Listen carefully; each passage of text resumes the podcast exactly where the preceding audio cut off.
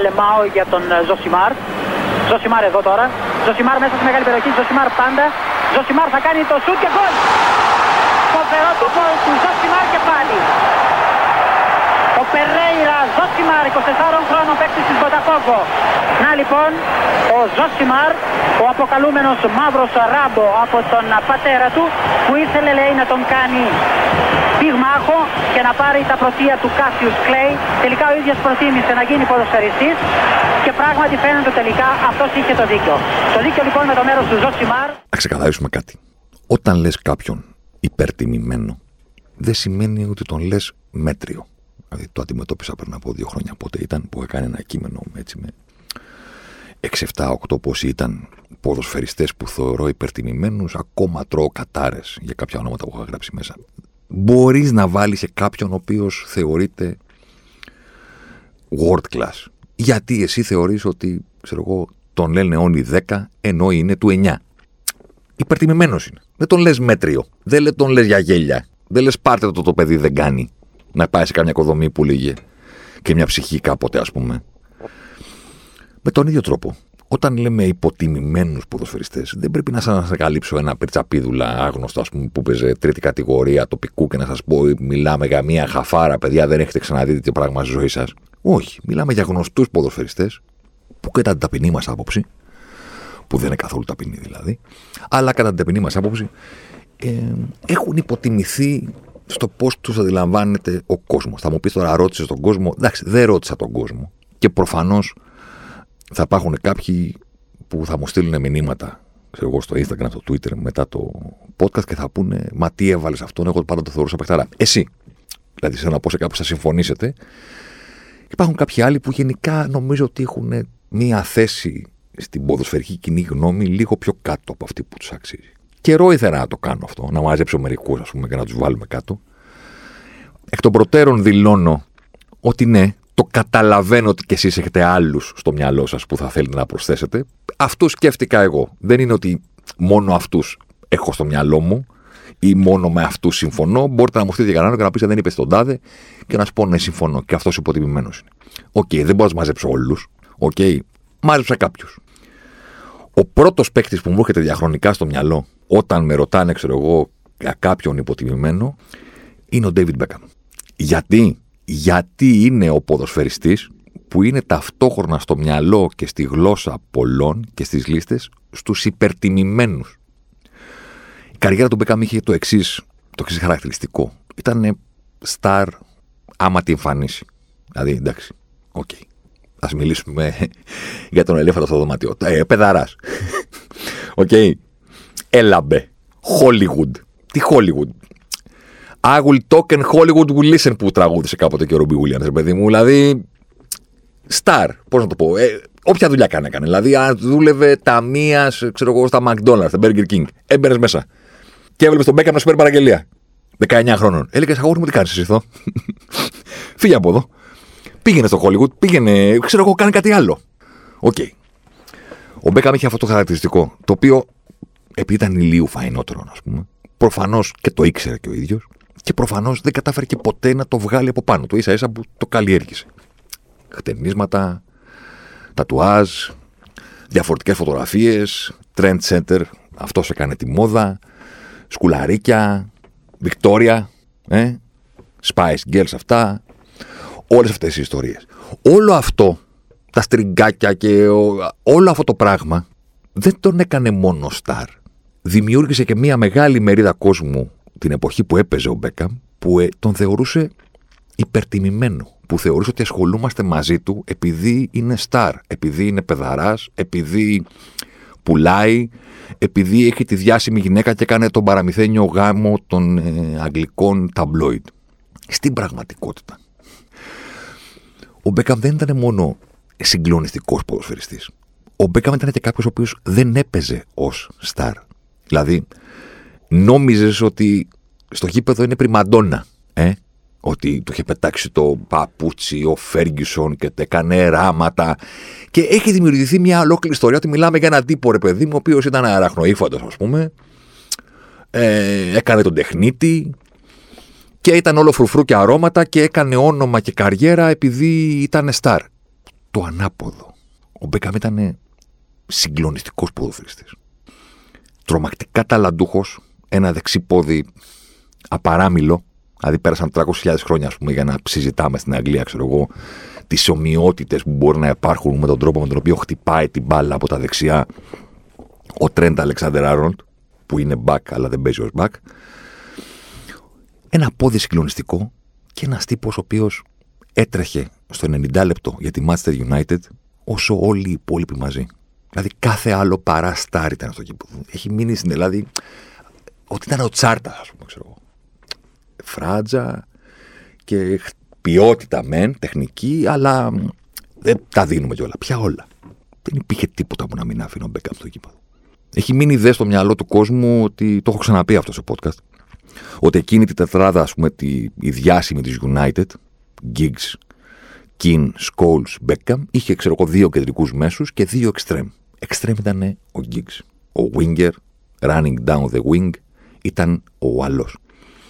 Ο Beckham ήταν ο ορισμός του wide midfielder. Ήταν ένας μέσος, κεντρικός μέσος, που απλά έπαιζε δεξιά γιατί είχε φοβερό πόδι. Δεν έπαιζε τη θέση σαν extreme. Δεν πήγαινε στην τρίπλα, πήγαινε σέντρα. Ταυτόχρονα πατούσε όλο το γήπεδο. Την εποχή εκείνη που ξεκινήσαμε να βλέπουμε, να συνηθίζουμε την ιδέα ότι η Premier League είναι ένα κουμπί μακριά μέσω του συνδρομητικού και η United ήταν το αλφα mail ας πούμε της Premier League και υπήρχαν μεγάλες κόντρες με την Arsenal του Wenger μετά ήρθε η Chelsea την εποχή εκείνη δεν υπήρχε πιο συναρπαστικό ποδοσφαιρικό θέαμα από το να ανοίξεις τηλεόραση, να βλέπεις ένα μάτσο το οποίο η United δεν κερδίζει. Είναι στο 0-0, είναι στο 1-1, χάνει 0-1 και θέλει, ξέρω εγώ, 30 λεπτά, 25 λεπτά. Σε αυτό το 25 λεπτό, κανένας ποδοσφαιριστής της United δεν είχε περισσότερο την μπάλα τον Beckham. Δηλαδή δεν είχε ούτε ο Κιν, ούτε ο Scholes, ούτε ο Giggs. Ο Beckham την είχε. Αυτός ήταν ο, ο go-to guy. Ο οποίος, ξαναλέω, βγάλτε από το μυαλό σας όλο το σταριλίκι. Είναι δύσκολο το καταλαβαίνω, γιατί είναι ο Μπέκαμ, ρε παιδί μου, εντάξει. Λάμπη. Ήταν συγκλονιστικός ποδοσφαιριστής. Και πέρασαν τα χρόνια και έχει μείνει και ότι είναι και ο Μπέκαμ. Γιατί έφυγε νωρί, τσακώθηκε με το Ferguson, η United συνέχισε. Ο Γκίξ με το Scholes έπαιξαν 358.000 σεζόν, ας πούμε, στη United. Οπότε συνδέθηκε το όνομά τους πολύ περισσότερο στη διάρκεια, γιατί τους είδαμε να γίνονται μεγάλοι, να αραιώνουν τα μαλλιά τους, να γκριζάρουν ε, τα, τα μαλλιά, αλλά αυτοί να συνεχίζουν και να παίρνουν πρωταθλήματα. Και έμεινε και ο Μπέκαμ. Ε, δεν είναι και ο Μπέκαμ. Ήταν καλύτερος από αυτούς. Sorry δηλαδή. Sorry. Όπω ο Κιν ήταν πολύ καλύτερος από το Σκόλ, ο οποίος θεωρείται, ας πούμε, κάθε χρόνο που περνάει από τότε που σταμάτησε ο Σκόλ, θεωρείται καλύτερος. Εντάξει. Κάθε χρόνο που περνάει γίνεται καλύτερος. Δηλαδή σε 20 χρόνια από σήμερα θα λένε ήταν ξέρω εγώ, ο Πελέ, ο Μαραντόνα, ο Ζιντάν και ο Σκόλ, ξέρω εγώ, θα μας πούνε. Εντάξει. Ναι, δεν τους έβλεπε αυτός ο Μπέκαμ. Πέρα από τον Κιν, ο οποίος και αυτός είναι παραγνωρισμένος, γιατί έχει μείνει στο μυαλό μας ως ο Destroyer που έδερνε τον κόσμο και κέρδιζε μονομαχίες, ήταν και εκπληκτικός πασέρ ο Κιν. Και απόλυτος ηγέτης στο κέντρο και ο Μπέκαμ. Δηλαδή, ποιος βάρεσε τα κόρνερ για να γίνει η ανατροπή του 99, ρε παιδί μου. Έκανε ό,τι μπορούσε με την εθνική Αγγλίας. Ναι, OK, okay, δεν πήρε τίποτα, αλλά μιλάμε για την εθνική Αγγλίας, παιδιά. Δηλαδή, δεν, το, το, θέμα δεν είναι να κερδίσεις κάτι με τη φανέλα της. Το θέμα είναι η ιστορία. Το συγκλονιστικό φάουλ με την Ελλάδα στο Old Trafford για να το στείλει στο Μουντιάλ. Το φοβε, η φοβερή καμπύλη της καριέρας του που το 98 ήταν το πιο μισητός άνθρωπος σε όλη την Αγγλία επειδή πήρε την κόκκινη στο νοκάουτ αγώνα με την Αργεντινή και άφησε τη χώρα του με 10 παίχτε. Μια ολόκληρη χώρα τον έβριζε, μια ολόκληρη χώρα το 98. Παίρνει το 99 το τρέμπλ. Οπότε απλώνει η United από πάνω του ένα πέπλο προστασίας ότι είναι το δικό μας αστέρι τώρα και σας παρακαλώ πάρα πολύ. Ποιος θα μιλήσει για αυτόν. Εντάξει. Και έρχεται μετά το φοβερό, φοβερή καμπύλη, ας πούμε, στέλνει την Αγγλία στο Μουντιάλ με το φάουλ με την Ελλάδα που ανατινάχτηκε η οροφή του Ροτράβορ, τη σηκώθηκε στον αέρα και τραυματίζεται και είναι αμφίβολος για το Μουντιάλ του 2002 ε, Ιαπωνία-Κορέα.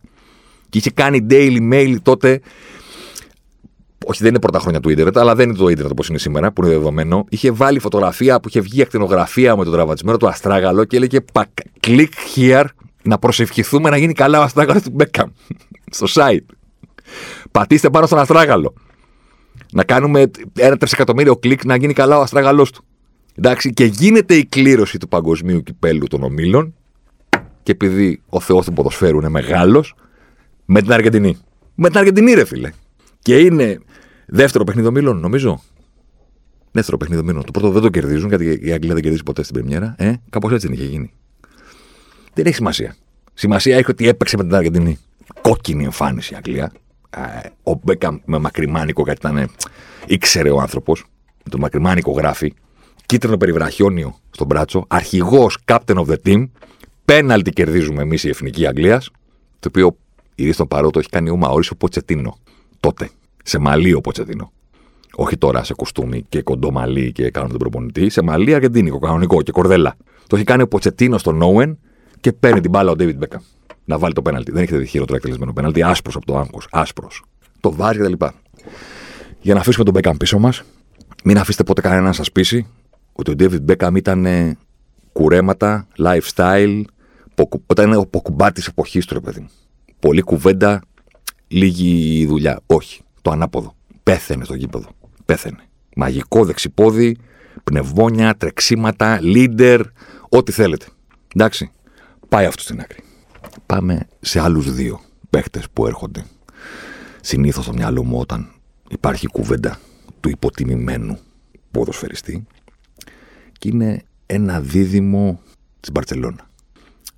Υπάρχει αυτή η λογική, ρε παιδί μου, ότι όταν κάτι αγγίζει το τέλειο, οι άνθρωποι δεν το αντέχουν. Υπάρχει αυτό, αυτή η θεωρία. Δεν είναι φυσιολογικό. Είναι άλλο πράγμα να είσαι πρώτος.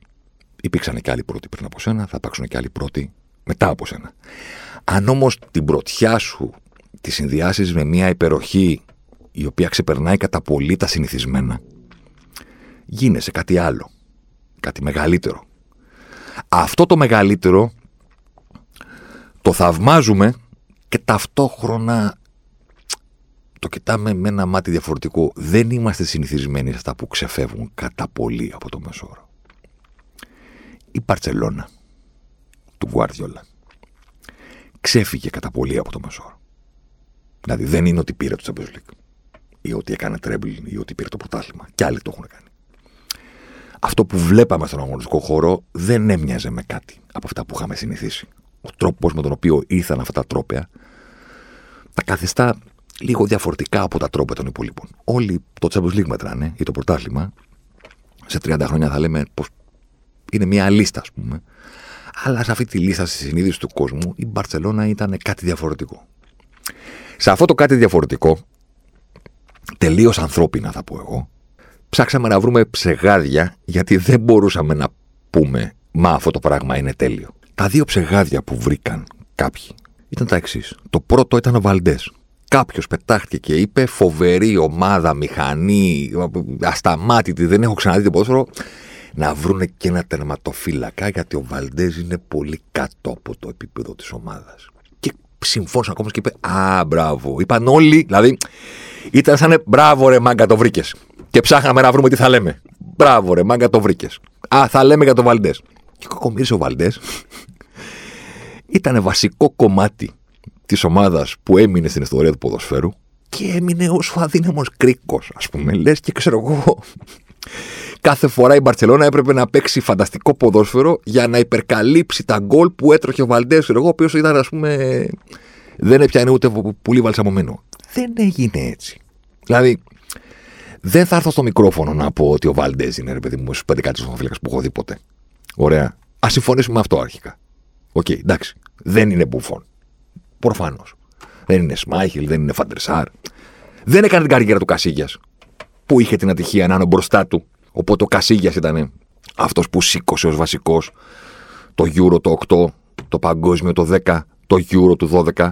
Ο Βαλντές ήταν στην αποστολή στο Μουντιάλ μαζί με τον άλλον Ισπανό εκείνης της εποχής, τον Πέπε Ρέινα.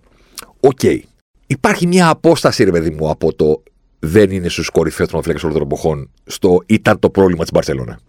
Εκεί ακριβώς είναι η υποτίμηση στο Βαλντές. Δεν ήταν το πρόβλημα της Μπαρσελόνα. Αντιθέτως, ήταν πολύ ταιριαστός σε αυτό που έκανε η Μπαρσελόνα. Ήταν καλός με τα πόδια. Γιατί τελείω δεν πρόκειται να έπαιζε με τον Κουάρδιολα. Τώρα πλέον είναι όλοι καλοί με τα πόδια, σωστά. Εκείνη την εποχή δεν ήταν εύκολο να τον βρεις. Αυτόν ο οποίος θα συμμετέχει σε όλο αυτό το πράγμα, στο passing game, θα είναι λίμπερο. Ήταν πάρα πολύ ήρεμος. Όταν μετά οι ομάδες άρχισαν, στην αρχή η Μπαρσελόνα αναγκάσει όλες τις ομάδες να πάνε μέσα στο τέρμα. Γιατί πάνε Παναγία μου, πώς σωθούμε. Μετά καταλάβανε ότι αυτό δεν λειτουργεί. Οπότε άρχισαν και αυτοί να βγαίνουν να πιέζουν ψηλά, καταλαβαίνοντας ότι άμα δεν το χαλάσεις αυτό το πράγμα ψηλά στην περιοχή της Μπαρσελόνα, μετά δεν έχεις τρόπο να τα βγάλεις πέρα. Όταν ήρθε και η πίεση, ο Φάλντες ήταν απόλυτα ήρεμος. Όπως είναι τώρα ο Νόιερ, ο Άλισον, ο Έντερσον, όλοι αυτοί που παίζουν με τα πόδια. Δεν θα πω ότι ήταν πρωτοπόρος, γιατί αυτό το πράγμα συνέβαινε και παλιότερα. Δηλαδή ο Φαντερσάρ ήταν πάντα τέτοιο τροματοφύλακα. Άσχετα αν στη Γιουβέντους πήγαν να τον καταστρέψουν, ας πούμε, και καταστράφηκε η ψυχολογία του Ολλανδού. Κλείνει η παρένθεση. Δεν θα πω ότι ο Βάλντε ήταν ο πρώτος. Αλλά όχι, ρε παιδί μου, ότι ήταν το πρόβλημα της Μπαρσελόνα. Καλός τροματοφύλακα ήταν. Έπιανε αυτά που έπρεπε να πιάνει. Ήταν εκεί στις στιγμές που έπρεπε να είναι. Σε όλη αυτή την πορεία της Μπαρσελόνας, στα τρόπια, το 9, το 10, το 11, εκεί με το. Τι, δηλαδή, ο, ο, ο Βαλντές δεν έχει σημαντικές αποκρούσεις, δεν έχει σημαντικές στιγμές, δεν έχει τίποτα. Για γέλια ήταν. Δεν ήταν για γέλια. Δεν ήταν world class. Δεν έμεινε στην ιστορία στους κορυφαίους. Συμφωνούμε. Όχι, ρε παιδί μου, αυτή η ρετσινιά του είχαν το Βαλντές στο τέρμα. Δηλαδή για όνομα του Θεού. Απόλυτα ταιριαστός ήταν. Στο επίπεδο που έπρεπε να είναι για να είναι μέλος μιας από τις κορυφαίες ομάδες όλων των εποχών. Ο δεύτερος, βέβαια, είναι ένα κεφάλαιο από μόνο του. Από μόνος του. Δηλαδή, ο Μπουσκέτς. Δεν του αξίζει το γεγονός ότι θα τελειώσει την καριέρα του, ας πούμε. Και. Ε, ο Μπουσκέτς. Μάζεψε πολύ ανάθεμα ο Μπουσκέτς.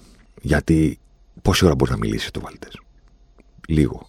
Έμεινε η ατάκα. Δεν έχουν καλά τερματοφύλακα και πας παρακάτω. Ο Μπουσκέτς από το 9 μέχρι και σήμερα. Εντάξει, τώρα είναι παλαίμαχος, OK. Okay. Από το 9 μέχρι και σήμερα ήταν στο επίκεντρο των συζητήσεων. Μιλάμε τώρα για αφορισμούς. Άνευ προηγούμενο. Δεν μπορώ να τον βλέπω. Δεν κάνει το ξύλο το όρθιο. Δεν καταλαβαίνω ότι τον έχουν. Τον σώζει ο Τσάβη και ο Ινιέστα. Καλά, ο Τσάβη και ο Ινιέστα έχουν σώσει πολύ κόσμο. Εντάξει. Και το Μέση αυτή τον κάνανε παιχτάρα. Δηλαδή κάθε φορά που τρίπλαρε ο Μέση ήταν από πίσω του ο Τσάβη και του λέγε πώς. Δεν... Και ο Νιέστα του λέγε. Πήγαινε από αριστερά, πήγαινε από δεξιά. Αυτοί του λέγανε πώ να τους τρίπλαρε. Ο Τσάβη και ο Νιέστα λοιπόν που τους αποδεχτήκαμε και τους δύο σαν θεούς. Παρένθεση και ο Ινιέστα υποτιμημένος είναι. Κλείνει η παρένθεση, αλλά δεν θα να μιλήσουμε για αυτόν. Αποδεχτήκαμε αυτούς τους δύο σαν θεούς. Υπήρχε και ο Μέσι. Οπότε ξαφνικά δημιουργήθηκε η αίσθηση παιδί μου, ότι ο Μπουσκέτς είναι κάποιος ο οποίος, ξέρω εγώ, τον κουβαλάνε όλοι οι υπόλοιποι. Ο Μπουσκέτς είναι ο ποδοσφαιριστής ο οποίος επανίδρυσε τη συγκεκριμένη θέση. Είναι κλισέ, αλλά OK. Okay. Ένα φοβερό κομπιούτερ στο κέντρο του γηπέδου. Ο τρόπος με τον οποίο έπαιζε τη θέση μας έκανε να πιστεύουμε ότι δεν έκανε πολλά πράγματα στο γήπεδο. Γιατί, γιατί δεν έτρεχε σαν το Μακελελέ που είχαμε συνηθίσει τα προηγούμενα χρόνια. Γιατί ε, δεν ε, ήταν, ξέρω εγώ, σκύλος σαν τον Μασεράνο. Θυμάμαι τότε όταν πήρε το Μασεράνο η Μπαρσελόνα από τη Λίβερπουλ, ήμουνα κι εγώ ένας χαζός ο οποίος θεωρούσα ότι θα πάρει τη θέση του Μπουσκέτς. Ενώ ο Γκουαρδιόλα δεν υπήρχε ποτέ περίπτωση να βάλει το Μασεράνο να κάνει το εξάρι της ομάδας. Προφανώς ο Μπουσκέτς ήταν αιωνίος, ο deep line, playmaker, ο θα πείτε το όποτε θέλετε.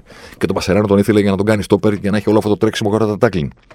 Τώρα το, το, το, το σκέφτομαι, φυσικά ήταν προφανές. Τότε νόμιζα ότι θα του πάρει τη θέση, ας πούμε. Ή θα παίζει μία ο ένας, μία ο άλλος. Ή ότι τον πήρε για τα πιο δύσκολα μάτς. Ποιο να πάρει τα δύσκολα μάτς. Μπουσκέτς, ακούνητο καρδιά των πραγμάτων. Το 9 είχε βάλει τον Ντουρέ στόπερ στο τελικό.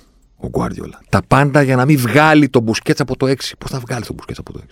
Δεν είχαμε συνηθίσει λοιπόν ότι παίζεται έτσι η θέση. Και δεν είχε και ο έρμος ο Μπουσκέτς τη φάσα του Πύρλο, ας πούμε, το μαλλί. Γιατί τον Πύρλο που έπαιζε την ίδια θέση με όλους τους χαφ μπροστά του στην Ιταλία ή στη Μίλα να τρέχουν να καλύπτουν χώρους, λέμε Wow, Πύρλο, wine taster, αρτίστα και τέτοια. Δηλαδή, ο Μπουσκέτ δεν ήταν αρτίστα, ήταν ο Πυρλό. Σοβαρά τώρα. Υπάρχει περίφημη ατάκα του. Αν βλέπεις το μάτς, δεν βλέπεις τον Μπουσκέτ. Αν βλέπεις τον Μπουσκέτ, καταλαβαίνεις όλο το μάτς. Δεν θα πω ότι έκανα θόρυβη δουλειά γιατί τη μισώ αυτή την έκφραση στο ποδόσφαιρο. Θα πω ότι στεναχωριέμαι πραγματικά αν υπάρχουν άνθρωποι που είδαν την καριέρα του Μπουσκέτ και κατέληξαν ότι δεν έκανε τίποτα. Ήταν συγκλονιστικά έξυπνος ποδοσφαιριστής, καταπληκτικός τεχνίτης στο να αποδέχεται την μπάλα με όλους τους τρόπους σε κλειστού χώρους. Στο να γυρίζει πάρα πολύ γρήγορα Ξέρετε, οι, οι Ισπανοί τους λένε pivot τους μέσους. Double pivot είναι η διάταξη εγώ, με δύο κεντρικούς χαφ. Οι πιβότε είναι η κεντρική μέση. Τους λένε γιατί πρέπει να δέχονται την μπάλα και να γυρίζουν. Ναι, δεν ήταν τσάβη στο να βρει το χώρο ψηλά στο κήπεδο. Δεν ήταν η Νιέστα που ήταν και playmaker και dribbler μαζί. Αλλά έκανε τα ίδια πράγματα όσον αφορά την τεχνική, την υποδοχή της μπάλας και, με το, και με το αριστερό. Να γυρίσει από τη μία, να γυρίσει από την άλλη, να την ελευθερώσει. Να ξέρει πότε θα παίξει γρήγορα. One touch, πάμε. Τουκ, τουκ, τουκ, τουκ. Πώς το λέγει ο Τσάβη, ότι τον έχω δει σε συνεντεύξεις που είναι φοβερός ο Τσάβη όταν μιλάει για ποδόσφαιρο. Που λέει ότι σου δίνει ρυθμό τάκ, τάκ, τάκ, τάκ, τάκ, τάκ. Και μετά ανεβαίνεις, ανεβαίνεις, ανεβαίνεις για να πάμε στην περιοχή να κάνουμε το δύσκολο που θα είναι να βρούμε το χώρο στην πλάτη της άμυνας. Αλλά μέχρι εκεί, σε όλα αυτά τα πράγματα, ο Μπουσκέτς ήταν εκεί. Και δεν ήταν τρύπα στην άμυνα. Μια χαρά διάβαζε τις φάσεις στο να πάει στα τάκλινγκ. Και δεν είναι ανάγκη να δείτε κάποιον να κάνει sliding tackle, ας πούμε, 15 μέτρα στο χορτάρι για να χειροκροτήσετε και να πείτε Wow, έκοψε την αντεπίθεση. Μπορεί να το κάνει και όρθιος. Τις περισσότερες φάσεις που κόβει ο Φαμπίνιο, λέω ένα όνομα τώρα, παρόμοια σωματοδομή. Όχι ότι ο Φαμπίνιο είναι μπουσκέτς. Με την μπάλα στα πόδια, αλλά παρόμοια σωματοδομή στο 6. Τις περισσότερες φορές κόβει όρθιος. Ξέρει πώ να βάλει τα πόδια του και κερδίζει την 50-50 μονομαχία. Όρθιος δεν είναι ανάγκη να κάνει τάκλινγκ 30 μέτρων. Να γλιστράει και να πείτε σηκώθηκε να χειροκροτήσει το γήπεδο που έκοψε την αντεπίθεση. Την έχει κόψει όρθιος. Έχει καταλάβει που θα πάει μπάλα, διαβάζει το παιχνίδι. Έκανε επίσης εκπληκτικά. Πώς να το πω τώρα. Πώς να το πω αυτό. Ναι. Έκανε μια εκπληκτική προσποίηση ο Μπουσκέτς, την οποία δεν την έπιανα το μάτι. Γιατί δεν ήταν η προσποίηση που έχουμε συνηθίσει με την τρίπλα που κάνεις όταν πας αριστερά και πας δεξιά. Ή ξέρω εγώ που αφήνεις την μπάλα να πάρει κάτω τα πόδια σου. Δεν μπορεί. Έκανε ένα άλλο πράγμα. Όταν είχε την μπάλα, ξέρω εγώ, στο κέντρο και άνοιγε το σώμα του προς τα δεξιά. Φανταστείτε λίγο στο μυαλό σας τώρα, αυτό είναι καλό, καλύτερο για βίντεο να το κάνω, αλλά τι να κάνουμε. Άνοιγε το σώμα του προς τα δεξιά και έδινε την αίσθηση στους αντιπάλους ότι θα πασάρει προς το δεξιό μέρος του γηπέδου, στον Ντάνι Άλβερ, ξέρω εγώ, σε κάποιον από εκεί. Και αυτός πασάρει κεντρικά. Το οποίο το έκανε 15 χρόνια συνεχόμενα, χωρίς το κάνει να τον παίρνει χαμπάρι. Άνοιγε το σώμα του, δίνοντας την αίσθηση ότι η γωνία της πάσας του είναι προς το πλάι και έπαιζε κάθετα. Και παπ, και παπ, και παπ. Δεν θέλω να γίνω αφοριστικός, αλλά καμιά φορά μου αρέσει κιόλας. Μην κάνετε παρέα με κόσμο που δεν έχει τον μπουσκέτ. Δηλαδή, με τους μιλάτε για ποδόσφαιρο. Μιλήστε για σινεμά, ξέρω εγώ, τέτοιο, μπάσκετμπολ, NBA. Τέτοιο. Δηλαδή, αν κάποιος παρακολουθεί σοβαρά, φανατικά το ποδόσφαιρο και σου λέει Έλα, μου ωραίο μπουσκέτ. Ε, ξέρω εγώ, πες του είναι εντάξει. Ε, με πήραν τηλέφωνο, πρέπει να φύγω. Έχω μια δουλειά. Δεν ξέρω πόσο πιο απλά να το πω, ας πούμε. Είναι κρίμα να το πω έτσι. Είναι κρίμα. Για να βάλουμε και λίγη ρεάλ στο παιχνίδι, και επειδή τον ανέφερα, θα πω μαζί ως δίδυμο, και αυτούς τους έχω αναφέρει σε ένα παλιό τρόπο podcast που έκανα ξέσπασμα, για την το πόσο προσκολλημένοι είμαστε στο παρελθόν, ας πούμε. Θα αναφέρω μαζί ως δίδυμο τον Μαρσέλο και τον Ντάνι Άλβες. Θα μου πεις, Ρε Κεσάρη, ο Μαρσέλο με την ε, Ρεάλ τα πήρε όλα. Ο Ντάνι Άλβες έχει τους περισσότερου τίτλους στην ιστορία του ποδοσφαίρου. Δηλαδή, βλέπεις τη σελίδα και είναι ζαλίζες. Λες, δεν μπορεί να είναι δυνατόν. Δεν μπορεί να έχει κερδίσει όλους αυτούς τους τίτλους. Τι εννοείς υποτιμημένη δηλαδή; Θα το εξηγήσω. Εάν κάποιος σας λέει ότι ο Ρομπέρτο Κάρλος ήταν καλύτερος από τον Μαρσέλο και ο Καφού καλύτερος από τον Ντάνι Άλβες, τότε ναι. Τότε αυτοί οι δύο ποδοσφαιριστές είναι υποτιμημένοι. Δεν τον βλέπει ο Μαρσέλο, τον Ρομπέρτο Κάρλος. Ο Ρομπέρτο Κάρλος μάγεψε τα, τα, τα, τα, τα νιάτα μας, ας πούμε, ποδοσφαιρικά, με αυτά τις μπουκάλες οξυγόνου που είχε για πόδια, το σουτ και όλο αυτό το πράγμα. Ναι, εντάξει, πολύ ωραία. Ωραία, είχε δυνατό σουτ. Έχει βάλει ένα φάουλ το οποίο δεν χορταίνει να το βλέπεις. Και φοβερή ταχύτητα και φοβερά πράγματα. Ναι, εντάξει. Τις playmaking abilities του Μαρσέλο ούτε στα πιο τρελά του όνειρα. Την ενστάση ικανότητα του Μαρσέλο να είναι στη γωνία της μεγάλης περιοχής προς τα μέσα. Μέσα, όχι στη γραμμή πλάγια, στον ασβέστη που λέγανε παλιοί, μέσα. Το να είναι ο Μαρσέλο με την μπάλα στα πόδια, μπροστά του οργανωμένη άμυνα, περιοχή και να παίρνει την μπάλα και να αποφασίζει πώς θα επιτεθεί η Real Madrid ενστάση, όχι έρχομαι σαν τρένο, είμαι ο Ρομπέρτο Κάρλος και πηγαίνω πάνω κάτω τη γραμμή και μπουμπονάω σουτ και πού και πού πηγαίνει κανένα μέσα. Όχι. Μου δίνουν την μπάλα και μου λένε άνοιξε την άμυνα. Σταματημένος. Όχι ερχόμενος με φόρα. Ούτε θα υποτρελά του όνειρα ο Ρομπέρτο Κάρλος. Και ο Καφού, ναι, συγκλονιστική καριέρα. Απόλυτος επαγγελματίας. Χάρμα οφθαλμό να τον βλέπεις να παίζει δεξιά πάνω κάτω τη γραμμή. Ο πρώτος που πήρε τα τρία Μουντιάλ και όλη αυτή η ιστορία. Ναι, εντάξει, ο Ντανιέλ τώρα μιλάμε για. OK. Okay. Okay. Καταρχήν μιλάμε για μια συγκλονιστική καριέρα. Αν είστε από αυτούς οι οποίοι κρίνουν την αξία των ποδοσφαιριστών από την, από την καριέρα και μόνο, ε, τι θέλετε τώρα. Τρία εκατομμύρια τίτλους και έχει κατακτήσει. Με τη Σεβίλη πριν πάει στην Μπαρσελόνα. Την Μπαρσελόνα όλα και με τη Γιουβέντους και με την Παρί. Δηλαδή, τι θέλετε, ρε παιδί μου, τι θέλετε.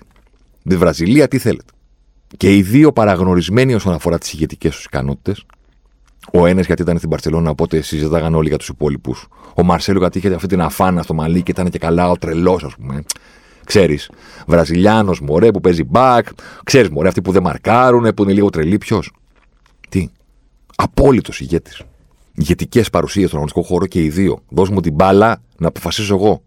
Ναι, εντάξει, υπήρχε ο Τσάβη και ο Νιέστα. Ναι, υπήρχε ο Μόντριτς και ο Κρός. Ναι, στην κορυφή υπήρχε στη μία ομάδα ο Μέση και στην άλλη ομάδα υπήρχε ο Ρονάλντο. Προφανώς και για αυτές τις ομάδες κατέκτησαν ό,τι κατέκτησαν. Γιατί ποτέ δεν το καταφέρνεις με έναν ή δύο. Θέλεις πάρα πολλούς. Και γι' αυτό έμεινα στην ιστορία και οι δύο ομάδες, η κάθε μία με το δικό της τρόπο.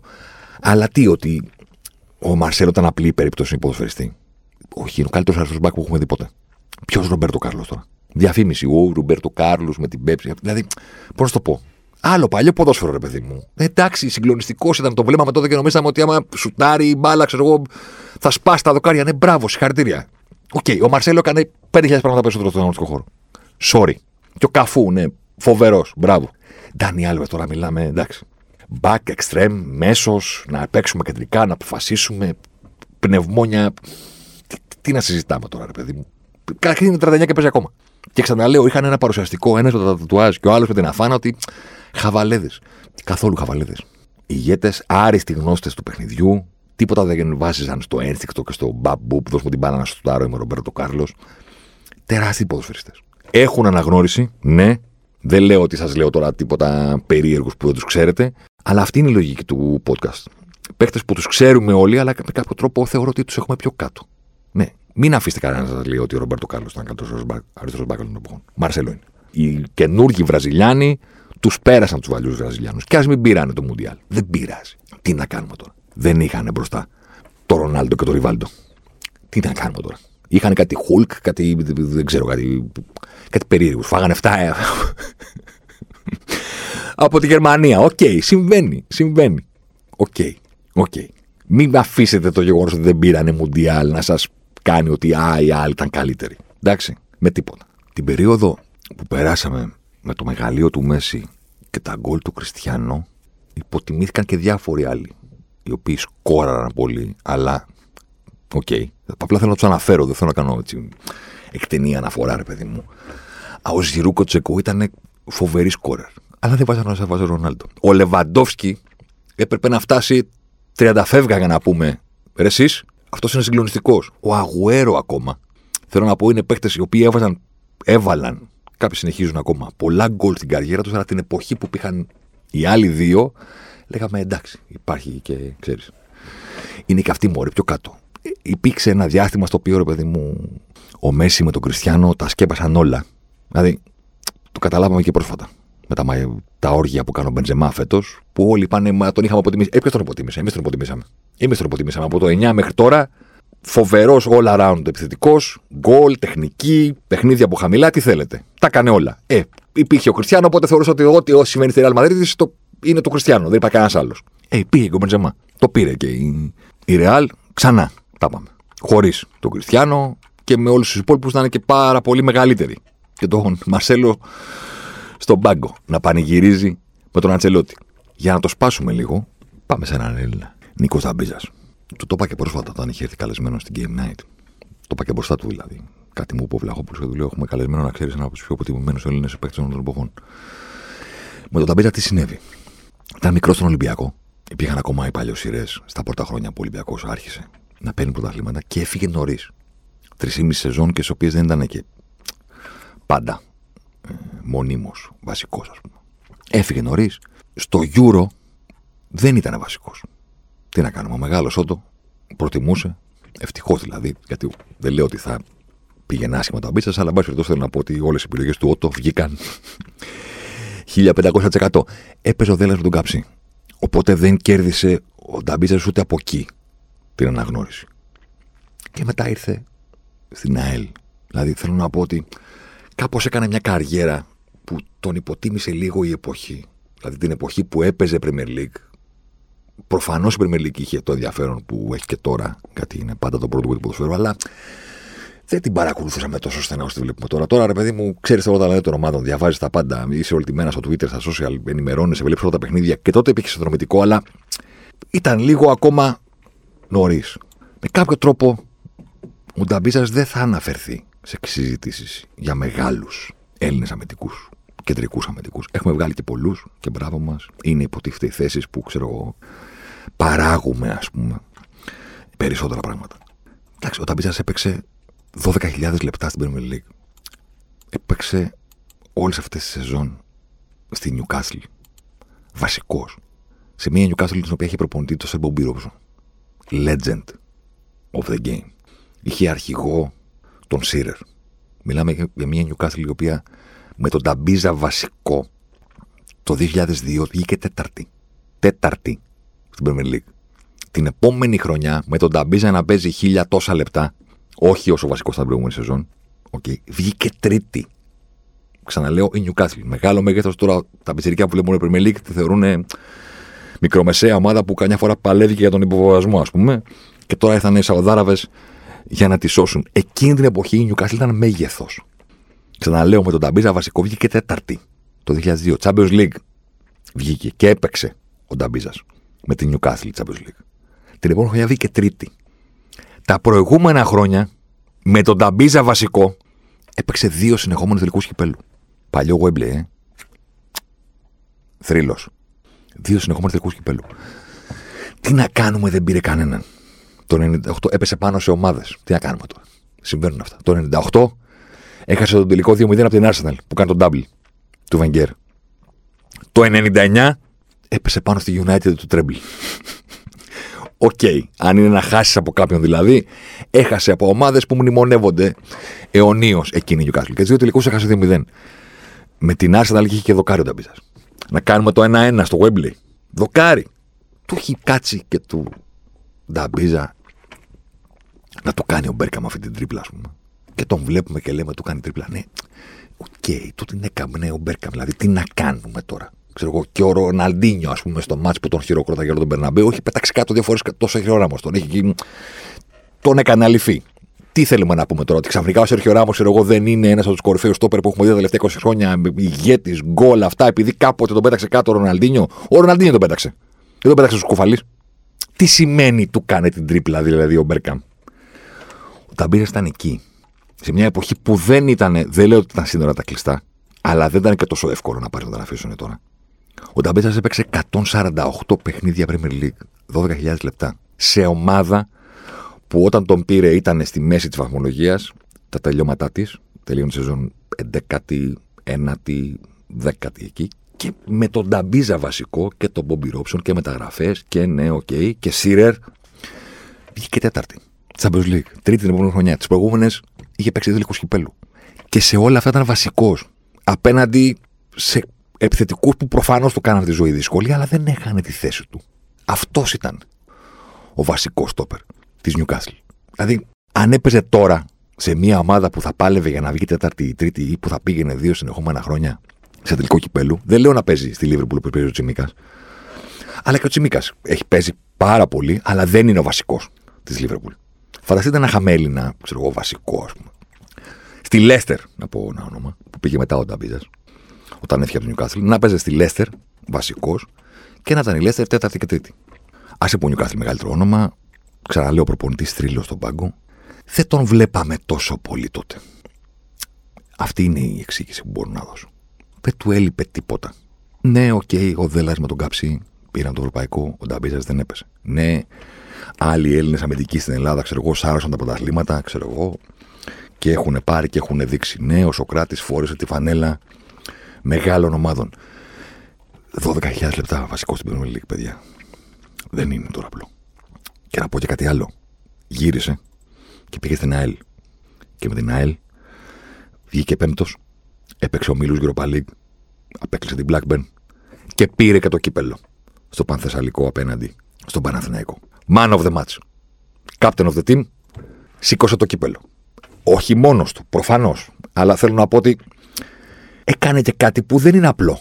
Το να γυρίσεις, να παίξεις τόσα παιχνίδια με την ΑΕΛ. Τελικά έπαιξε τα περισσότερα παιχνίδια της καριέρας του με την ΑΕΛ. Ηγετικός και να φτάσει αυτή η ομάδα εκείνη την εποχή, ναι, σε εποχές που είχε οικονομική στήριξη και έκανε μεταγραφές και πήρε παίχτες και, και όλα αυτά, ναι, ωραία. Τερμάτισε πέμπτη η ΑΕΛ. Βγήκε Ευρώπη και απέκλεισε και την Blackburn να παίξει στους ομίλους. Και πήρε και το κύπελο. Δεν τον συζητάμε. Ε; Δεν νομίζω να έχετε αντίρρηση. Δεν τον συζητάμε. μέσα στα ονόματα των κορυφαίων Ελλήνων στόπερ των τελευταίων 20 χρόνων, ξέρω εγώ, τον Ταμπίζα. Γι' αυτό και θεωρώ ότι είναι πολύ υποτιμημένος ο συγκεκριμένος ποδοσφαιριστής. Ο άλλος που δεν έπαιξε στο Euro μας έχει το τι ξέρεις. Στον Παναθηναϊκό έβαλε τον γκολ πήρε τον Ταμπίζα. Για τον Ταμπίζα, σαν να, σαν να συνέβη κάτι πολύ μακριά από εμάς, που δεν το παρακολουθήσαμε και πολύ, κτλ. κτλ, κτλ. Δεν συμφωνώ. Δεν είναι έτσι. Και μιας και γυρίσαμε στα ελληνικά, θέλω να πω και κάτι άλλο. Το πήρα και έτσι σαν πάσα. Όχι ότι δεν το είχα σκεφτεί νωρίτερα, αλλά μου δόθηκε μια πάσα έτσι από το Twitter που υπήρχε μια συζήτηση κάθε χρόνο τέτοια εποχή. Λέμε σαν σήμερα το μάτς με τη Γαλλία, σαν σήμερα το μάτς με την Τσεχία κτλ. κτλ, κτλ. Και δεν θα σταματήσουμε να το κάνουμε και δεν έχουμε και λόγο να σταματήσουμε να το κάνουμε. Στην επέτειο του μάτς με τη Γαλλία, τουιτάρει ένας φίλος παιδί μου και λέει: Νομίζω ότι αυτό είναι το κορεότερο γκολ που έχω δει ποτέ να βάζει η, ελληνική ομάδα, η εθνική Ελλάδος. Η κεφαλιά του, του Χαριστέα. Και είναι η τρίπλα του Ζαγοράκη του Λουζάρου, που δεν είναι ακριβώς τρίπλα, απλά τσίψε την μπάλα και ο άλλος πήγε σαγίδι. Τέλος πάντων. Εντάξει. Το γεγονός ότι η ομάδα που δεν έπαιζε Πούλμαν έχει βάλει πέντε παίχτε μέσα στη μεγάλη περιοχή. Και το δεξί της μπακ πατάει μεγάλη περιοχή, γιατί ο Ζαγοράκη παίζει δεξί μπακς σε εκείνο το μάτς. Τέλος πάντων. Το άλμα του Χαριστέα, τα άλατα που σπάνε στον, ε, στο λαιμό του Μπαρτέζ, που γύρισε πίσω και του φύγε το αυγενικό που είχε χρόνια πρόβλημα. Την κοίταξε. Δεν μπορεί να κάνει κάτι άλλο, μόνο το, το κεφάλι γύρισε. Υπάρχει μια παλιά που βγάζει ο Μπασινάς για να γίνουν όλα αυτά. ο οποίος είναι με πλάτη στην επίθεση. Έχει υποδεχτεί την μπάλα με πλάτη. Δεν παίζει με πρόσωπο και δίνει την μπάλα στο Θοδωρή. Παίζει με πλάτη. Και εκεί που παίζει με πλάτη και όλοι πιστεύουν ότι οι Γάλλοι πιστεύουν ότι δεν μπορούν να κάνει αυτό το πράγμα. Και γι' αυτό βγαίνει αυτή η πάσα. Ξαφνικά γυρίζει και με το δεξί και κάνει μια μπαλιά προς τα πίσω. Και ανεβαίνει ο Ζαγοράκης και καλή λένε εγώ πώς βγήκε αυτή η πάσα; Και έχει βγει κάτι. Ο Μπασινά έχει κάνει μια πάσα που είναι πάρα πολύ δύσκολη. Δεν έχει την τεχνική του τσάρτα, ρε παιδί μου, που έσβησε την μπάλα στην πλάτη του Εριγέρα. Αλλά του τσάρτα είναι με πρόσωπο. Βλέπει το γήπεδο και έχει το μαγικό πόδι γιατί είναι ο τσάρτας. Ο Άγγελος δεν έχει κάνει με πλάτη. Θα μου πεις, ήρθες εδώ να μιλήσουμε για τον γκολ αυτό. Όχι, απλά κάτω από το συγκεκριμένο tweet, ας πούμε, άνοιξε μια κουβέντα, ξέρω εγώ, για τον Μπασινά, ας πούμε. Με την οποία συμφωνώ πάρα πολύ και είπα να τον αναφέρω και αυτό. Εντάξει, παιδιά, αν έπαιζε ο Μπασινά σήμερα στη Super League, θα θέλω καλύτερο χάφτο πρωταθλήματο. By a mile. Όχι μεταξύ των Ελλήνων. Όλων. Έχω την αίσθηση ότι πέρασαν τα χρόνια και μπορεί τα παιδιά του Euro, ας πούμε, τα περισσότερα να έχουν αποκτήσει την οντότητα που τους αξίζει για την καριέρα τους. Κάποιοι συμμετείχαν σε εκείνη την επιτυχία και δεν έχουν πολύ μεγάλη καριέρα. Κάποιοι ήταν τεράστιοι ποδοσφαιριστές. Έχω την εντύπωση ότι μέσα σε αυτή την κουβέντα κάπως ο Άγγελος έχει μείνει λίγο πίσω. Δηλαδή, νομίζω ότι τον Γκάρα έφτιασε αίμα αυτό το παιδί, αλλά τον αποδεχθήκαμε, ρε παιδί. Ο Κατσουράνης, που ήταν τότε πιο μικρός, έκανε μια τεράστια καριέρα. Δεν νομίζω ότι κάποιος μπορεί να πει. Μπορεί να πέρασε ο Κατσουράνης από το όχι Κατσουράνη με Κωνσταντίνα, αλλά νομίζω ότι τον εκτιμάμε. Ε. Έχω άδικο. Ο Ζαγοράκης είναι πάντα ο εμβληματικός αρχηγός. Ο Δέλλας ο κολοσσός. Ο Τσιάρτας πάντα λατρευόταν για το πόδι του. Ο Ντέμις ήταν πάντα κορυφαίος επιθετικός. Ο Χαριστέας, ναι, okay, είναι μια άλλη κουβέντα. Ε, ο Φύσσας επίσης. Δύναμη. Ο Σεϊταρίδης ήταν, είχε φωτοστέφανο από πάνω του. Δεν έκανε μεγάλη καριέρα, αλλά τον έβλεπε στο γήπεδο και έλεγε Παναγία μου, τι ποδοσφαιριστή έχουμε κάπου μέσα σε αυτή την κουβέντα. Ο Γιανακόπουλο ήταν πάντα αυτός που ήταν με τον Ολυμπιακό, πήγε στο εξωτερικό, πάντα κρίσιμα γκολ. Δεν νομίζω κανείς ότι τον έχει χαμηλά στο μυαλό του. Νομίζω ότι κάπου έμεινε πίσω, λίγο πίσω ο Μπασινάς. Ο Μπασινάς ήταν θύμα των γκουμων Μπασινάδων τότε που ξεκίνησε την καριέρα του. Έφτιαξε και αυτό αίμα. Για να πείσει πρώτα τον κόσμο τη δική του ομάδα ότι αξίζει. Τώρα, παιδιά, μιλάμε για ένα μέσο τεράστιο. Δηλαδή και ταχύτητα και μαρκάρισμα και διαγώνια τρεξίματα και κάθε το παιχνίδι και η μπάλα στα πόδια του και στημένα και πάσες και φάουλ και πέναλτι. Ξαναλέω, αν έπαιζε τώρα, θα ήταν ο καλύτερος μέσος πρωταθλήματος. Sorry δηλαδή. Okay. Αλλά εύκολα, δεν ξέρω πώς να το πω. Συζητάμε τώρα για το ελληνικό πρωτάθλημα και μιλάμε για παίκτες οι οποίοι και εκείνη την εποχή είχαμε τόσους πολλούς που έπρεπε ο Μπασινάς να φτύσει αίμα, πούμε, και να πρέπει να αποκλείσει ο Παναθυνακό όποια ομάδα στην Ευρώπη υπάρχει και να πηγαίνει στους 8 κάθε χρόνο για να πούνε ρε, εσείς μήπως τελικά είναι καλός αυτός. Καλός ο Καραγκούνης, καλός ο Μπασινάς. Ο Κάρα νομίζω ότι τη θέση του την κέρδισε. Τελικά. Κάπου στη διαδρομή νομίζω ότι ο Άγγελος έχει μείνει λίγο πιο πίσω. Δεν ήταν απλός ποδοσφαιριστής ο Μπασινά. Ήταν τεράστιο χαφ. Ο Κάρα ήταν διαγώνια τρεξίματα στις καλύψεις και δώσε μου την μπάλα μονίμως. Με ποιον παίζουμε, με τη μεικτή κόσμου, την μπάλα σε μένα. Πόσοι παίζουμε 4 εναντίον 11. Είμαστε 4, εμείς 11 αυτοί. Ναι, την μπάλα σε μένα. Ωραία. Ο Κατσούρ ήταν ο ορισμός του κάθετα. Δεν πάμε στα πλάγια. Δεν πάμε στα πλάγια. Το, το έλεγε για τον Καραγκούνι αυτό. Ναι, ο Κάρα έχει και τα διαγώνια. Εγώ στα πλάγια. δεν καλύπτουμε στα πλάγια. Δεν είχαμε τη δυνατότητα αυτή. Αλλά κάθετα κατσουράνει. Θα είμαι στη μικρή περιοχή τη δική μας για να κόψω άμα μας κάνουν επίθεση και στη μεγάλη περιοχή του αντιπάλου για να σκοράρω. Έτσι το βλέπω το γήπεδο. Κάθετα. 15 μέτρα πλάτος έχει. Μην μου πεις να πάω στα πλάγια. Δεν βγαίνω εκεί. Έχω πρόβλημα. Εκεί είναι ο Κάρα. Και υπήρχε και ο Άγγελος, ο οποίος τα κάνει όλα, ρε παιδιά. Έφτασε να το βρίζουν οι Παναθηναϊκοί. Ότι δεν ξέρει μπαλά όταν έπρεπε να κάνει και το δεκάρι, δηλαδή για όνομα του Θεού. Εντάξει. Και τρέξιμο και μαρκάρισμα και πνευμόνια. Και μπάλα ήξερε. Και καλά χτυπήματα. Σπουδαίος Άγγελος Μπασινάς. Κλείνουμε την παρέθεση των Ελλήνων για να γυρίσουμε στους ξένους και να κάνουμε δυνατό φίνις. Ο παλιός που κάποιοι από εσάς τώρα δεν τον έχετε ζήσει, ή θα τον έχετε ζήσει πολύ, ο οποίος με κάποιο τρόπο ξεχάστηκε, δεν αναφέρεται, δεν συζητιέται, δεν, δεν, δεν. Είναι ο μεγάλος Μικάλ Λάουντρουπ. Παιδιά, ο Λάουντρουπ ήταν ένας τεράστιος ποδοσφαιριστής, ο οποίος στην εποχή που έπαιζε θεωρούταν σχεδόν κάθε χρόνο ένας από τους δύο-τρεις καλύτερους παίχτες στον κόσμο. Πώς τα χρόνια πέρασαν και έπεσε τόσο πολύ στις αναφορές και δεν είναι στις, στα ονόματα που ακούτε από τους μεγαλύτερους όταν συζητάνε τη δεκαετία του 80 δεν το ξέρω. Επειδή είναι δανός επειδή δεν ξέρω. Ο Λέντροπ ήταν το δεκάρι της Μπαρσελόνα. Διορθώνω. Ο Λάντρουπ ήταν το δεκάρι της Μπαρσελόνα του Κρόιφ σημειώνω, της Μπαρσελόνα που πήρε τέσσερα συνεχόμενα πρωταθλήματα. Καταλαβαίνω ότι οι μικρότεροι τώρα λένε Μα η Μπαρσελόνα το παίρνει πρωτάθλημα κάθε χρόνο. Δεν ήταν έτσι η φάση. Εντάξει. Δεν ήταν η Μπαρσελόνα η ομάδα που κατακτούσε τίτλους έτσι απλά. Όταν ήρθε ο Κρόεφ και έγινε προπονητής και έφτιαξε την ομάδα που θεωρήθηκε Dream Team γιατί πήρε τέσσερα συνεχόμενα, το οποίο ήταν συγκλονιστικό, ο Λάουτρουπ ήταν το δεκάρι της. Ο Λάουτρουπ θεωρούταν εκείνη την εποχή ένας από τους δύο-τρει κορυφαίους playmakers στον κόσμο. Κάποιο αιώνε ήταν αυτός ο κορυφαίος playmaker στον κόσμο. Υπήρχε, ξέρω εγώ, τα προηγούμενα χρόνια ο Πλατινί το 80 με το Μαραντόνα. Αργότερα υπήρχε ο Ζήκο από τη Βραζιλία. Εκεί στις αρχές της δεκαετίας του 90, πριν πεταχτεί ο Μπάτζο, ο οποίος όμως δεν ήταν ακριβώς δεκάρι, ήταν 9,5 ήταν τρεκαρτίστα, ήταν ο τύπος που κάνει τα πάντα, ξέρω εγώ, στην επίθεση. Η θεϊκή κοτσίδα, ας πούμε.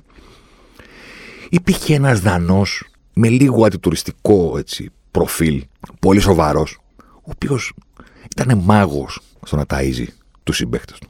Με κάποιο τρόπο έμεινε στην ιστορία, ξέρω εγώ, Ρωμάριο Στόιτσκοφ η Μπαρσελόνα. Νωρίτερα τώρα είναι ο Σαλίνας πριν έρθει ο Ρωμάριο. Ναι, δεν ήταν η Μπαρσελόνα του Ρωμάριο και του Στόιτσκοφ. Ήταν η Μπαρσελόνα του Λάουτρου. Και πιο πίσω ο Κούμαν με τον Γκουαρδιόλα. Ο τύπος πήρε τέσσερα συνεχόμενα πρωταθλήματα Ισπανίας ως το απόλυτο δεκάρι της Μπαρσελόνα πήρε ενδιάμεσα το Euro με τη Δανία. δηλαδή. Okay. Ξέρω εγώ. Το έχουν κάνει και πολλοί. Την επόμενη χρονιά τον πήρε η Real. Δηλαδή ήταν ο Φίγκο της εποχής του. Δεν ήταν η ίδια αρπαγή. Αλλά μετά πήγε στη Real. Ξέρετε τι έκανε με το που πήγε στη Real. Ε; Πήρε το πρωτάθλημα. Πήρε πέντε συνεχόμενα ο τύπος. Πήρε τέσσερα με την Μπαρσελόνα. Πήγε στη Real και το πήρε και εκεί. Είχε πάρει και ένα με την Juventus το 86. Στις αρχές. Μπιτσυρικά. Το 99 έγινε ένα ψήφισμα για το τέλος του αιώνα και της χιλιετίας όλων αυτών των πραγμάτων, ας πούμε, στο Ισπανικό ποδόσφαιρο. Και ο καλύτερος ξένος των τελευταίων 25 χρόνων στο Ισπανικό πρωτάθλημα ψηφίστηκε ο Λάουντρουπ. Σκεφτείτε το λίγο ότι από το 74, μετά Κρόιβ εποχή, ας πούμε, κάπου εκεί, ως παίχτηνο, μέχρι το 99 έκατσαν κάτω οι Ισπανοί και είπαν ποιος είναι ο κορυφαίος ξένος που έχει παίξει στα γήπεδά μας; Και στα γήπεδα που έχει παίξει ο Μαραντόνα, έστω και λίγο, και όλοι αυτοί που έχουν παίξει με τη φανέλα της Μπαρσελόνα και της Ρεάλ, ο κορυφαίος που ψηφίστηκε δεν ήταν ο Ρωμάριο, ο Στόιτσκοφ, ο Ρονάλντο, το φαινόμενο, ο Σούκερ, ο Ζαμοράνο, ο Ούγκο Σάντσες. Πείτε παίχτες. Κορυφαίος όλων αυτών ψηφίστηκε ο Λάντρου. Πέρασαν τα χρόνια και είμαι σίγουρος ότι ούτε οι παλιοί τον συζητάμε όσο θα έπρεπε, ούτε οι νέοι τον ακούν όσο θα έπρεπε να τον ακούν δεν ήταν φαντεζή όσον αφορά, ξέρεις, την τρίπλα και όλα αυτά τα πράγματα. Ήταν ο νούμερο ένα playmaker στο να βγάλει την assist, στο να βρει τον κενό χώρο, στο να φτιάξει την επίθεση. Το 94, όταν η Μπαρσελόνα ήρθε στην Αθήνα για να ξαναπάρει το Champions League με Ρωμάριο στο Ισκοφ, ενώ το 92 στο Γουέμπλε το είχε πάρει με το Σαλίνα απέναντι στη Μίλαν και είχε κάνει ο Κρόιφ εκείνη την περίφημη δήλωση ότι δεν, μπορούμε να, δεν μπορεί να μας δικήσει η Μίλαν. Το μόνο που μπορεί να συμβεί είναι να χάσουμε. Φοβερός Κρόιφ, φοβερός. Αλλά ζώνα, υπερόπτης, φανταστικός. Δεν μπορούν, λέει, να μας δικήσουν. Το μόνο που μπορεί να γίνει είναι να χάσουμε. Φάγανε τέσσερα. Δηλαδή δεν χάσαν απλά. Ε, ε, ε, ξεφτυλίστηκαν. Τότε έπρεπε να αφήσει ένα ξένο έξω. Και ο Κρόιφ άφησε τον Λάουντρου. Και ο Καπέλο που ήταν προπονητής της Μίλαν εκείνο το βράδυ που δεν είχε Κωστακούρτα και Μπαρέζη και παρόλα αυτά τους πετσόκοψε. 4-4-2, αντεπιθέσεις Μασάρο και τέτοια. Χρόνια αργότερα είχε πει ότι ήταν το μεγαλύτερο δώρο που δεν μπορούσαμε να μας κάνουν. Γιατί είχαμε, είχαμε σχεδιάσει την αμυνά μας παρότι μας έλειπαν οι δύο βασικοί μας τόπερ. Και το θέμα μας ήταν ότι αν έπαιζε ο Λάουντρουπ θα υπήρχε ο παίκτης ο οποίος θα μπορούσε να ξεκλειδώσει την άμυνα και να δημιουργήσει φάσεις. Τον άφησε έξω ο Κρόιφ, παίξανε με Ρωμάριο Στόισκοφ, χώρου δεν αφήσαμε και πήραμε τον τελικό. Και τελικά του βάλαμε και τέσσερα. Να τον εκτιμήσετε λίγο περισσότερο στο μυαλό σας. Τον Μίκαελ Λάντρουπ. Μεγάλη καριέρα, μεγάλες ομάδες. Ξαναλέω, πρωτάθλημα με την Juventus το 86, τέσσερα συνεχόμενα με την Παρσελόνα και το πήρε με τη Ρεάλ όταν ξαναπήγε στους απέναντι. Champions League, Ευρωπαϊκό με τη Δανία. Ξέρω εγώ τι θα μπορούσε άλλο να έχει κατακτήσει. Δηλαδή, πέρα από την αξία του στον αγωνιστικό χώρο, έκανε και την καριέρα. Πέρασαν τα χρόνια, δεν τον συζητάει κανένας. Όσο θα έπρεπε, εν πάση περιπτώσει. Αυτού έχω στο μυαλό μου. Έχω κι άλλους. Υποτιμημένος είναι ο Παντελής Καφές, που ήταν πολύ κάθετος και αέρινος και σκόραρε. Και επειδή εκείνη την εποχή είχαμε συγκλονιστικούς χάφ, ας πούμε, πέρασε στην ιστορία σαν μέτριος. Μέτριος δεν ήταν. Ωραίος ήταν ο καφές. Υπάρχουν κι άλλοι, σίγουρα. Ο Χέντερσον, ας πούμε, μαζεύει πολύ hate στη Λίβερπουλ. Ότι δεν κάνει τίποτα. Εντάξει, θα μην τρελαθούμε. Ο Μίλνερ ο Κακομήρη έπαιζε ποδόσφαιρο την εποχή που έπαιζαν ο Λάμπαρτ και ο Τζέραρτ, οπότε θεωρήθηκε τίποτα. Σπουδαίος χαφ. Πολλοί παίχτες. Υπάρχουν. Θα μου στείλετε και πολλούς, είμαι σίγουρος. Θα με βρίσετε κιόλας. Συμβαίνουν αυτά. Να κλείσουμε λοιπόν αυτούς που έτσι σημείωσα και ήρθα να καταθέσω στο μικρόφωνο. Μπορεί να κάνουμε και παρτούμ μια μέρα, ξέρω εγώ. Ή μπορεί μια μέρα να ξανακάνω το, την αναφορά στους υπερτιμημένους. Εκεί είναι το ζουμί. Εκεί είναι το ζουμί. Το ζουμί είναι στους υπερτιμημένους. Στους υποτιμημένους έρχεσαι και λες καλά λόγια για παίχτες. Ωραίο είναι. Στους υπερτιμημένους είναι το ζουμί. Τι κατάρες έφαγα που είχα βάλει το σκόλ τότε. Τι κατάρες έφαγα, τέλος πάντων. Να κλείσουμε λοιπόν την αναφορά με την εξής ιστορία. Δώστε βάση. Moneyball. Δεν ξέρουμε, ε. Εντάξει, μην μου πείτε τώρα ότι έχουμε κάνει και podcast ολόκληρο. Okay. Moneyball, Billy Beane, Baseball, ο general manager που άλλαξε την ιστορία, ο άνθρωπος που χρησιμοποίησε τα Sabermetrics για να επανειδρύσει το άθλημα. Μπράβο. Ο Billy Bean, μέσα σε όλα τα υπόλοιπα, ε, είναι και φανατικός οπαδό ποδοσφαίρου. Δηλαδή είναι το νούμερο ένα πράγμα που κάνει στον ελεύθερο χρόνο του, που έκανε, εν Δεν ξέρω τι κάνει τώρα.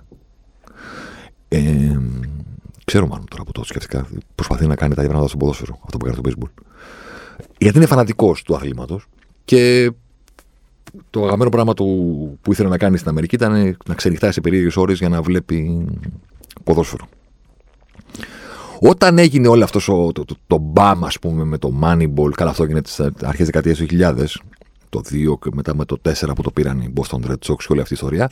Ε, έγινε η ταινία, έγινε mainstream ο Billy Bean, δεν ήταν πλέον μια ιστορία που ήξεραν λίγοι, ήταν κάτι έτσι συνολικό. Και είχε δώσει μια συνέντευξη το 12 νομίζω, ακριβώς εκεί που άρχιζε το κύμα των analytics που έφερε την επανάσταση στο ποδόσφαιρο τώρα. Αλλά ήμασταν ακόμα στην αρχή. Δεν είχαν προκύψει όλα αυτά τα metrics, ας πούμε, τα οποία υπάρχουν τώρα και έχουν αλλάξει και τον τρόπο που αντιλαμβανόμαστε το ποδοσφαίρο και τον τρόπο που παίζεται το άθλημα και τον τρόπο που αξιολογούνται οι ποδοσφαιριστές. Κάπου εκεί στην απαρχή αυτών των πραγμάτων δίνει μια συνέντευξη ο Μπιλιμπίν με μια έτσι λίγο ποδοσφαιρική, ας πούμε, ένα ποδοσφαιρικό άγγι, διότι ξέρω εγώ τον ρωτάνε αν πιστεύει ξέρω εγώ, ότι μπορεί να γίνει το ίδιο στο ποδόσφαιρο που έγινε τελικά.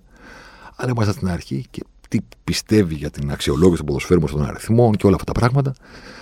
Οπότε μπαίνει ο δημοσιογράφος στον πειρασμό και του λέει πώς, ας πούμε, στο baseball βρήκατε παίχτε που δεν εκτιμούσαν οι υπόλοιποι, αλλά οι αριθμοί οι δικοί σας έδειχναν ότι μπορεί ότι είναι υποτιμημένοι. Έχετε βρει κανένα τέτοιο στο ποδόσφαιρο; Πάει να βγάλει λαβράκι, ρε παιδί μου. Να του πει ότι έχεις βρει κανένα παίχτη που είναι, ξέρω εγώ, Μπορεί να γίνει ο καλύτερος στον κόσμο και δεν τον εκτιμάει κανένας, αλλά εσύ το βλέπεις μέσα των αριθμών. Ποιος είναι ο πιο υποτιμημένος; Και απαντάει ο Μπίλι Μπιν. Okay, νομίζω ότι ο πιο υποτιμημένος παίκτης στον κόσμο είναι ο Μέσι. Γιατί λέει, okay, καταλαβαίνω ότι όλοι το θεωρούν τον καλύτερο, αλλά είναι, δεν νομίζω ότι κανένας καταλαβαίνει πόσο καλός είναι. Μιλάμε για το 12, έτσι. Δηλαδή, θέλω να πω ότι ο Μέσι, ξέρω εγώ, είχε πίσω του, πούμε, τη χρονιά του 9, 10, 11, 12 δηλαδή, στο peak του φαινομένου αυτού, ας πούμε. Ακόμα και στο peak ο Μπιν είπε ότι θεωρώ ότι ο Μέσι είναι υποτιμημένος. Και με αυτό το όνομα εγώ θα ήθελα να κλείσω το σημερινό podcast. Πώς μπορεί να είναι υποτιμημένος κάποιος που έχει κερδίσει περισσότερες χρυσές μπάλες στην ιστορία του ποδοσφαίρου; Όσο υπάρχει κουβέντα γύρω από το όνομά του, μα γιατί με την Αργεντινή, όσο υπάρχει η υποχρέωση όλων των δημοσιογράφων στον κόσμο σε όποιον παίρνουν συνέντευξη να τον ρωτάνε ε, by the way, εσύ στο Μέση ή Ρονάλντο τι πιστεύεις; Αυτή η ερώτηση υποτιμά το Μέση δεν ξέρω πόσο πιο καθαρά να το πω το γεγονός ότι πρέπει να επιχειρηματολογήσει υπέρ του και να εξηγήσει, ξέρω εγώ, ότι παιδιά δεν έχει σχέση με οτιδήποτε άλλο έχουμε δει στο ποδόσφαιρο. Το καταλαβαίνετε; Δεν το καταλαβαίνετε. Okay. Πάμε να το συζητήσουμε. Ή δεν έχει σχέση με οτιδήποτε άλλο βλέπουμε όσο καιρό παίζει αυτός στα υπόλοιπα γήπεδα του κόσμου; Είναι περίεργο να λες υποτιμημένο κάποιον ο οποίος έχει κερδίσει όλα αυτά τα πράγματα στην καριέρα του. Αλλά να σε ρωτήσω για το δίλημμα, όσο υπάρχει το γιατί με το Μουντιάλ ή όσο υπάρχει με τον Τσάβι και τον Ινιέστα ή όσο υπάρχει το Έλα Μωρέ, εγώ θα λέω ότι σε μία μερίδα του κόσμου, δεν ξέρω πώς είναι, αν είναι το 50-50, αν είναι μειοψηφία, δεν ξέρω. Υπάρχει μια μερίδα του κόσμου που θεωρώ ότι ακόμα και αυτόν τον έχει υποτιμημένο στο μυαλό της. Να το θέσω διαφορετικά. Αν θεωρείς ότι συγκρίνεται με κάποιον, με οποιοδήποτε άλλον που έπαιξε την ίδια εποχή, άσε τις προηγούμενες εποχές. Α το Μαραντόνα και τον Μπελέ και δεν ξέρω εγώ ποιον. Μιλάμε για την ίδια εποχή. Αν τον συγκρίνεις και θεωρείς ότι υπάρχει λόγος να τα βάλει δίπλα-δίπλα, τον υποτιμάς. Δεν ξέρω πόσο πιο απλά να το πω. Και με αυτή την αναφορά θα ήθελα να κλείσω το pod. Παρεμπιπτόντως, ρε, εσείς τι κάνετε εδώ πέρα; 15 μέρες συνεχόμενες στο νούμερο 1 του Spotify. Τι παράσταση δώσατε. Ευχαριστώ πολύ. Πατήστε like, subscribe, follow, πώς τα λένε. Πείτε το στους φίλους σας. Να είστε καλά. Περιμένω μηνύματα και βρισιέ για τις αναφορές που έκανα και μπορεί μια μέρα να κάνουμε με τους υπερτιμημένους να γίνει ο χαμός.